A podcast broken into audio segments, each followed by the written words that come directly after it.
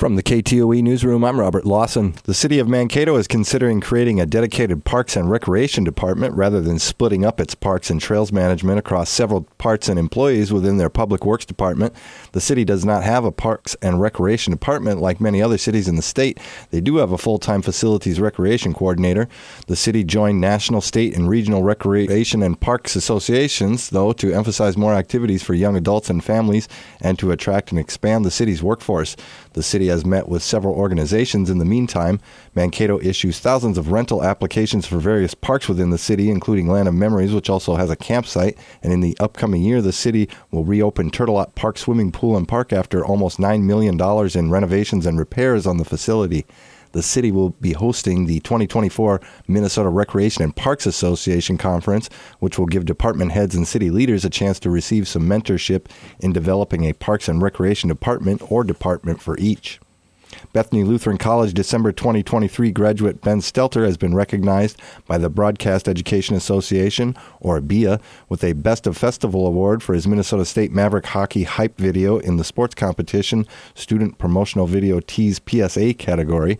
Stelter directed and produced the project, spending more than 60 hours creating the set, planning the lighting, and organizing the crew. He was primarily helped by his director, Colin Neville, and first assistant camera, Aaron Kabengel, to complete the ambitious project. Stelter began work on the video in the summer of 2023 while he was a student at Bethany. The finished video debuted in October 2023 and is currently used for promoting the 2023 to 24 Minnesota State University Mankato Maverick hockey season. The video was chosen for recognition from over 1,800 entries representing more than 300 colleges and universities. The BEA Best of Festival winners will be honored at the 22nd annual BEA Best of Festival Awards ceremony in Las Vegas on April 15th as part of BEA's annual convention. During the ceremony, the recipients will be recognized with a special screening of their winning project and a cash award of $1,000. Hospitality Ventures announced the appointment of Sherry Sanders Silva to the leadership team as general manager of Ark and Cable Hotel and Hotel Alexander. Sanders Silva previously served as executive director at Feeding Our Communities Partners for more than eight years. She grew fundraising there by more than 50% during her tenure and distributed two and a half million plus meals to children in the greater Mankato area, providing nutrition resources to food insecure students. The city of North Mankato will be hiring for some seasonal positions, including swim facility lifeguards, attendants and concession staff, and Caswell Parks maintenance and concession staff, as well as their sports leagues officials and youth sports coaches and staff. They're also looking for public work staff for the Streets and Parks Department. You can learn more by calling 507 625 4141 or just visit their website at northmankato.com slash employment hyphen opportunities. Although a compromise fix on the new use of force law for school based resources officers awaits a vote in the Minnesota House, a key Republican says it's not a done deal in the Senate.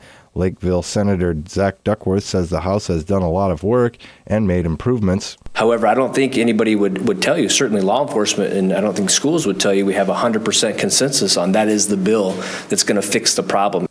But Democratic Majority Leader Erin Murphy responds the bill has earned strong bipartisan support in the House. I expect that we should see the same in the Senate. There should be strong bipartisan support. Nurses want a cap on hospital executive pay. The Minnesota Nurses Association, the union that represents about 22,000 nurses in the state, is pushing state lawmakers to cap hospital CEO pay and require hospitals to produce more transparent employee wage data, as well as set strict standards on hospital spending earmarked for the public's benefit. The union's legislative agenda was dubbed the Healing Greed Agenda. It's a response to hospital leaders that were successful at killing the union's key policy goals last year. That was mandatory staffing level committees at hospitals with equal weight for nurses and bosses.